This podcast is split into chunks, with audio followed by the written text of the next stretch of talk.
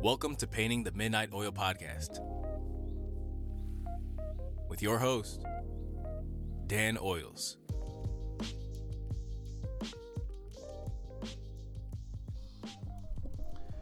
So recently I had a change of heart, and I don't know if anyone else has experienced that recently. When was the last time that you had a change of heart? It doesn't have to be like a relationship, but just you were headed in one direction, and then after some thought and reflection, you realized that it was a poor decision. You know, as teachers, well, hopefully as most teachers can relate to, um, we are constantly doing that. Um, my first period is always going to receive the worst lesson because it's the first time that I've tried that. In teaching, like a lot of things in life, is an iteration. And you can't expect to have perfect results the first time you attempt something. So if I'm teaching a course multiple times a day, which I typically do, this year I have two preps. Sometimes I have three preps, meaning that I have three different courses, three different curriculums. Um, but if I only have one or two, that means that I typically will t- teach that class multiple times a day. And if I'm teaching a class three or four times, um, that fourth lesson is going to be the best lesson, because I'm constantly reflecting on what went well. Um, what do I need to keep? What do I need to change? Now, of course, every single classroom dynamic is different, but you can usually use the feedback from that first period or that first class to inform your instruction and improve your instruction moving forward. Now, I, th- I think sometimes when you reflect and you have a change of heart, I think sometimes it can be seen, or it can be interpreted, or it can seem like you are being disloyal. Um, I guess depending on what it is and the extent of the change of heart, I don't know, maybe, you know, it's difficult to make generalizations like that.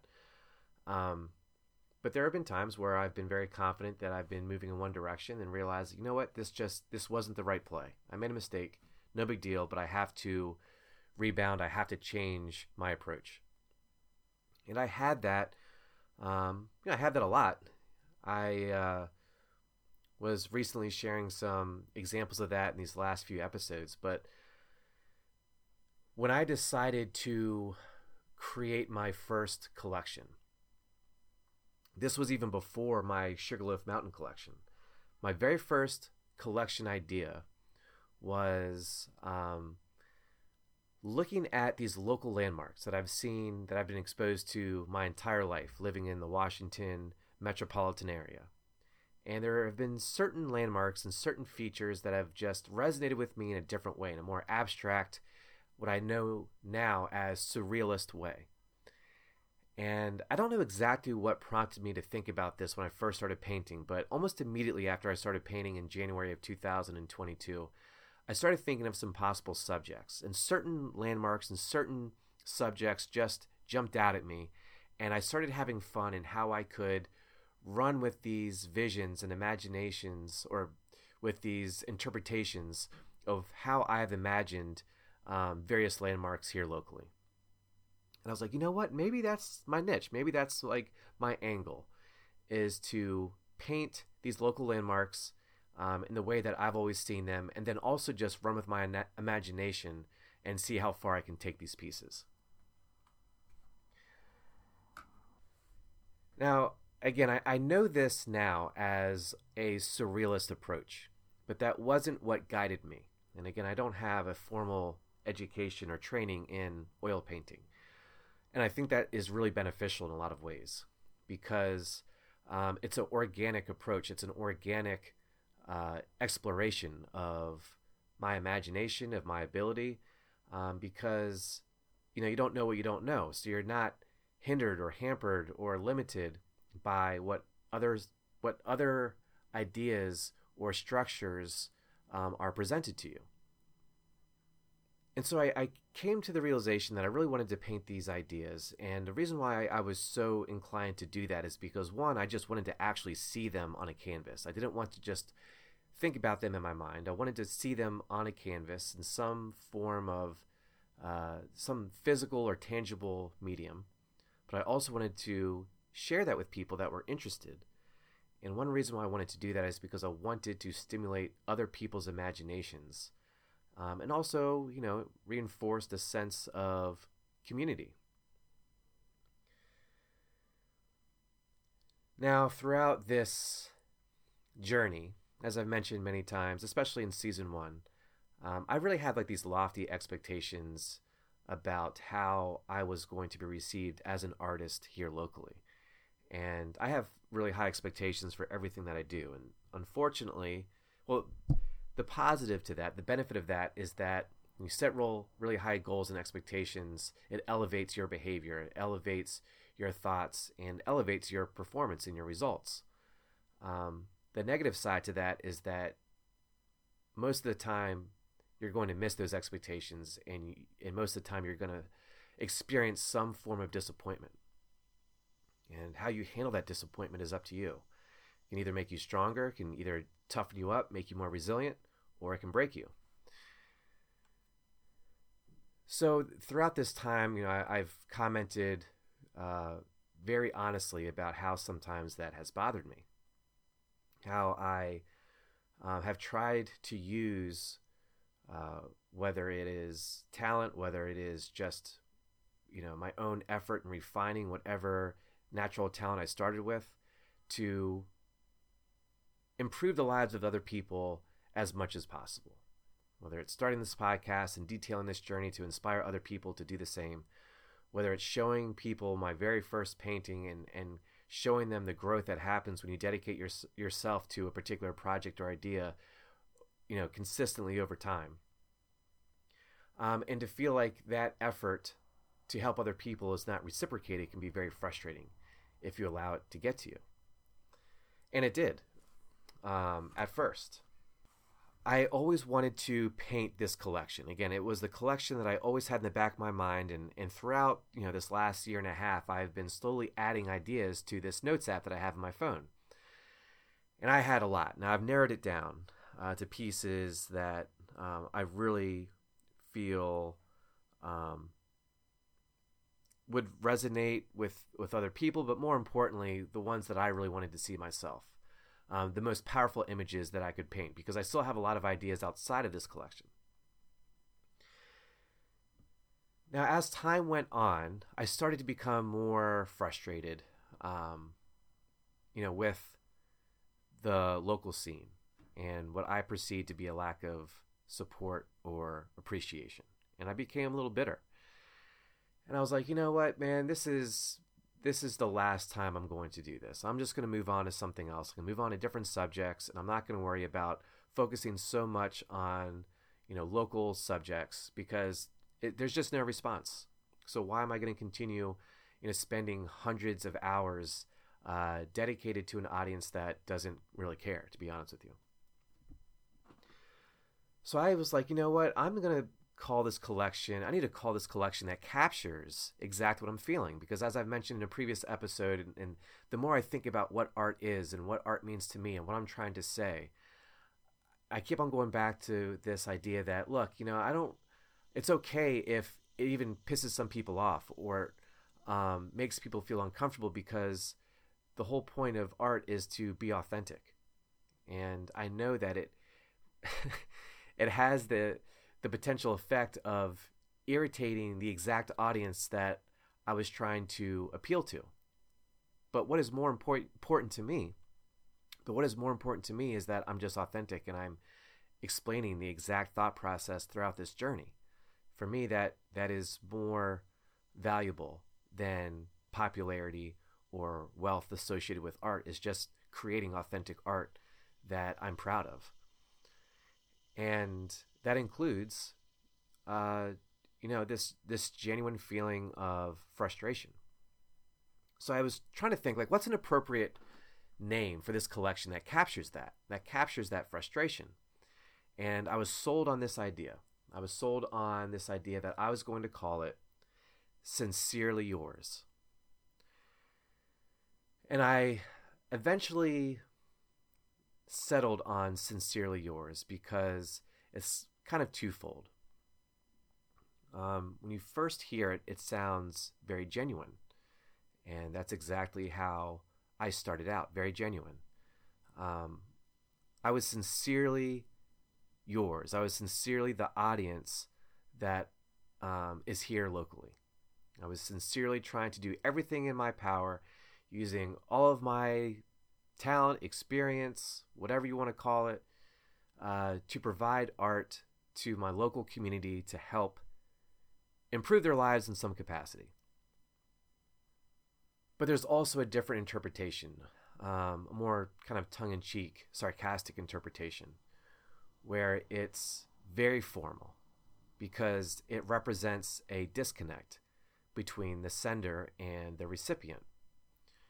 You know, a lot of times when I see these uh, these emails, you know, they come off as being very sincere and collegial, but in reality, it's it's very corporate or overly professional or dry or disconnected. And that's how I've always really felt, not only with art, but just in this area in particular. It, it can be a very difficult culture to navigate sometimes. You know, when you live in Washington, D C, um, it's a very corporate culture and a very bureaucratic culture that permeates from the workplace into the suburbs, where you have people that I've always felt, even as a, you know, as a kid and even as an adult, I, I just have always felt like there's this persona that is so artificial that a lot of quote-unquote adults had to maintain in order to secure employment or in order to uh, secure consistent paychecks. And we just have to become someone that we're not proud of and, and become someone that is is different than who we authentically are. And it's it's a compromise that I think a lot of people make that don't want to make. And I've always tried to not compromise who I am.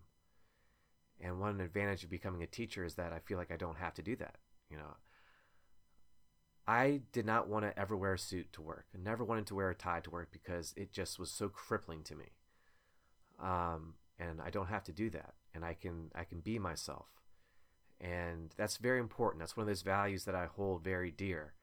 And you know, if if it's a career that doesn't pay me as much money, then uh, then so be it. But I have those values that I. that I can hold on to and I can be proud of, and it gives me peace of mind. So Sincerely Yours is just a, a comment on the culture in this area and in, in other areas of the world, and how I am subtly protesting that, or I'm subtly calling it out.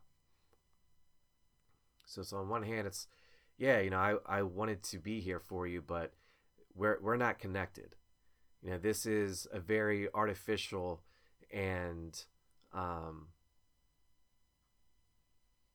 just disconnected relationship that we have. And it is what it is. Um, but at least at this stage in my career, that's exactly what it is. And that's what I'm going to use as the umbrella term for this collection. So I was on Instagram, and one of my friends posted something to his story. And this is someone that I went to high school with, and I hadn't really talked to in probably close to twenty years. But he kind of came out of nowhere and became one of my most ardent supporters when it came to my art. And he is a chef, and he was going through something very similar. So he understood the vulnerability that is required whenever you pursue your dreams. He's out there creating these very unique, original uh, plates, dishes. And he's presenting them on social media to gain some traction and to hope, hopefully open up some opportunities. So he's doing the exact same thing that I'm doing. And I have the utmost respect for chefs because it's an art, but it's also a science. You know, what I do is is less of a science. You know, sometimes you have to understand how different oils or how different mediums interact with one another, but there's far more variables in the kitchen than in the studio. So we are just, you know, really supporting one another, and not just him, but there are other people, but him in particular because, um, or I'm, I'm talking about him in particular because of this one story that he posted, and he posted something that said Distant Regards. And I was like, oh man, that's perfect. District of Columbia, and where I live, historic district in Frederick. And I was like, that's it. That's more centered to the audience that I have become so disillusioned with over time. But I'm like, you know what? I don't, I don't really know what distant regards means. I don't, I'm not really sure of the source uh, of that particular term. So I don't want to use the term if it means something completely unrelated or um, possibly offensive. I just didn't, I just didn't know really the origin of it. So I'm trying to look it up, and I'm not really getting anywhere. I think it's more of like a, a popular culture term, but it wasn't sufficient enough for me to be confident to use it. Plus, I didn't want to use like the exact same term that somebody else has already used. That kind of defeats the whole purpose of what I'm trying to do. I'm trying to create original art. So in this attempt to research the purpose, or not the purpose, understand the definition and the meaning behind distant regard, I came across a poem called Distant Regard by Tony Hoagland. It just was very intriguing. I'm like, huh, I wonder what this poem is all about. Because initially I read it so quickly that I thought the title was still Distant Regard, not realizing that it was actually Distant Regard. I actually didn't realize it was called Distant Regard until just now. I, ch- I just pulled it up on my phone to read the poem, and this entire time I thought it was Distant Regard, uh, which never really made sense to me. I never understood the connection, but this, but now it makes sense why it's called Distant Regard. And it's a poem, before I read the poem, it's a poem about somebody who is dying. And they're basically commenting on their life. They're reflecting back on their life. And now when I read this poem, it was before I was diagnosed with invasive melanoma. Um, so I never, uh, you know, the, the timelines weren't matching up, which is for the best because it's a powerful enough poem on its own. Um, but it was right before I was, I was diagnosed with invasive melanoma when I came across this poem. But there were some similarities and realizations that I made when I was going through that process to what uh, Tony was experiencing. So Distant Regard by Tony Hoagland. If I knew I would be dead by this time next year, I believe I would spend the months from now till then writing thank you notes to strangers and acquaintances, telling them you really were a great travel agent, or I never got the taste of your kisses out of my mouth, or watching you walk across the room was part of my destination. It would be the equivalent, I think, of leaving a chocolate wrapped in shiny foil on the pillow of a guest in a hotel, Hotel of Earth, where we resided for some years together. I start to say before I realize it is a terrible cliche and stop, and then go on, forgiving myself in a mere split second, because now that I'm dying, I just go forward like water, flowing around obstacles and second thoughts, not getting snagged, just continuing with my long list of thank yous, which seems to naturally expand to include sunlight and wind.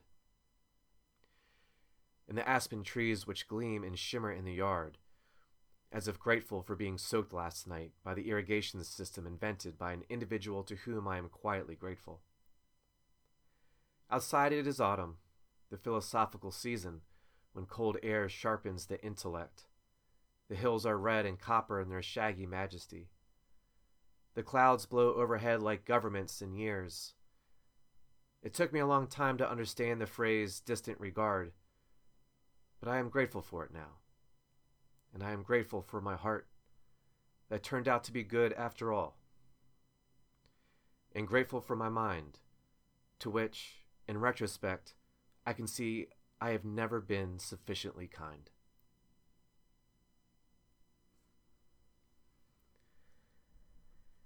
That's a really powerful poem.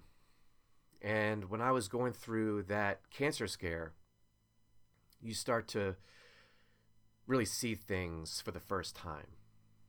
And every single moment is precious, and every single moment is an opportunity to make a memory or to make an impact.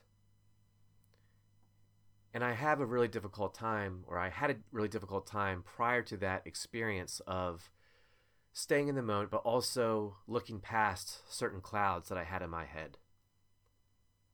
And when you realize that you're on a fixed time, which all of us really are, it really forces you to realize what's really important and what's really worth stressing over. And you find out that there really isn't much. And I started to become a much kinder person. And I made the extra effort to say things to people, to give people encouragement. You know, during this time, I was, you know, taking my dog for really long walks and just giving my time, giving myself time to really process everything. And on this big loop that I take sometimes, I, I cross by this basketball court. Now, growing up, that basketball court would be filled with kids. And there would be uh, people waiting to get on, just like you see at pickleball courts now. But that's how kids were, waiting to get on the court next. And for the most part, the courts are empty. But now and then you'll see someone, usually one person or maybe two people, practicing basketball. And I would never say anything because I don't know them, right? I just go along with my day. I see them, but I don't interact with them. I don't make an effort to communicate. I don't make an effort to improve their day. And I just go on. And after that scare, I started to handle those situations differently. And I started to realize, like, I am so grateful to see a kid outside playing basketball. And I know it's very unpopular right now. And even though none of his friends are out there joining him right now, he's out here grinding. He's out here chasing his dreams. And then sometimes it'd be a, a dad or a coach and his daughter or a client, or whoever it is, but they're out there doing the same thing. And so I made a point when I would pass them, I would say, keep grinding. Or I'd, I'd say something, and it would just completely uplift them. They they saw me, looked me dead in my eyes, and either thanked, you know, thanked me or smiled. And you could tell they all of a sudden got a burst of energy. And so when I read that poem, I realized that I wasn't being kind, that I was harboring all this resentment, and that I was holding a lot of people to an unrealistic expectation. And that ultimately, and, and something that has taken me a really, a really long time to discover and really accept, is that when I first started out, I was making art, and my, my goal was to become a full-time artist, which requires a lot of buy-in, requires a lot of uh, reciprocity from other people. And that can be really frustrating because you have to be reliant. Your, your success, your ability to meet your goals is dependent on other people, people that you don't have any control over. So it's going to be a constant source of frustration. Even if you have a million followers, it's not going to be two million. And so I realized that I had to stop using that as a barometer for success, as a measure of success. But that was a really powerful realization for me. And that I was going to paint these images and paint these paintings because it was important for me. And that's it. And if someone resonated with those ideas, or if someone appreciated those paintings, then that's great. And if someone could have cared less, well, that's okay too. Because I had to reestablish why I'm painting. I had to reestablish what I'm trying to get out of this. And ultimately my goal is just to finish the project, is to take risks, challenge myself, improve, reflect. What did I like about that painting? What did I like about that approach or that style? Do I want to repeat that again? You know, what did I learn with that piece? How can I apply that, and how can I improve and, and evolve as an artist in my next piece? And when you switch your mindset into that framework, you're always going to be a success, and you're always going to be happy, and you're more likely to lead with kindness instead of resentment. And so every single person that says something is an unexpected revelation or an unexpected gift, instead of it's never enough. How come more people aren't supporting me? So I realized that I had to change the title and I had to change my mindset. And so I said, okay, well, I still want to create these pieces. It's still important for me to see them. It's still important to pay homage to my childhood and these experiences. And I want to encourage people to have these experiences. I want them to, you know, listen to these stories and, and see these, these scenes and these pictures and ask themselves, am I creating memories? Am I visiting these places? How am I interacting with the world? How am I exploring the world? Am I exploring the world? Or am I exploring my phone? Now, another theme of this whole podcast and my art is that one reason why I am so confident in this formula is because it's helped me reach sobriety. And I, I mention that because I want to encourage other people that may be struggling to explore art as a therapeutic tool and to use art as something that occupies your time and occupies your mind, so you're less likely to be in search of that drug or in search of that drink, and to provide you this long-lasting satisfaction that is longer than a buzz or longer than a high. And so I decided on Tripping Down Memory Lane, because this whole collection is about my memories, is about memory lane, and it's obviously a play on, you know, a trip down memory lane. And it's like you're tripping. It's like this is, uh, it's like you're hallucinating. It's like this is uh, a drug-induced vision, but it's not. And why that title is so important is that I'm trying to convey to people that you don't have to be high, you don't have to have a buzz to explore your imagination. That there is creativity in all of us.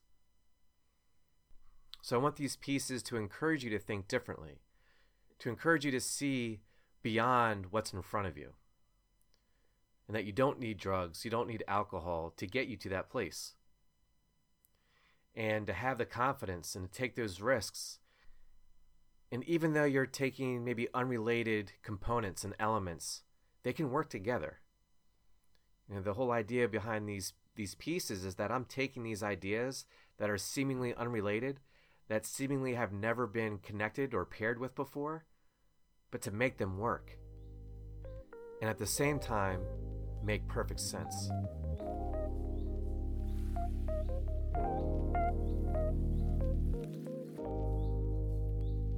Thanks for listening to the Painting the Midnight Oil podcast. Come back soon.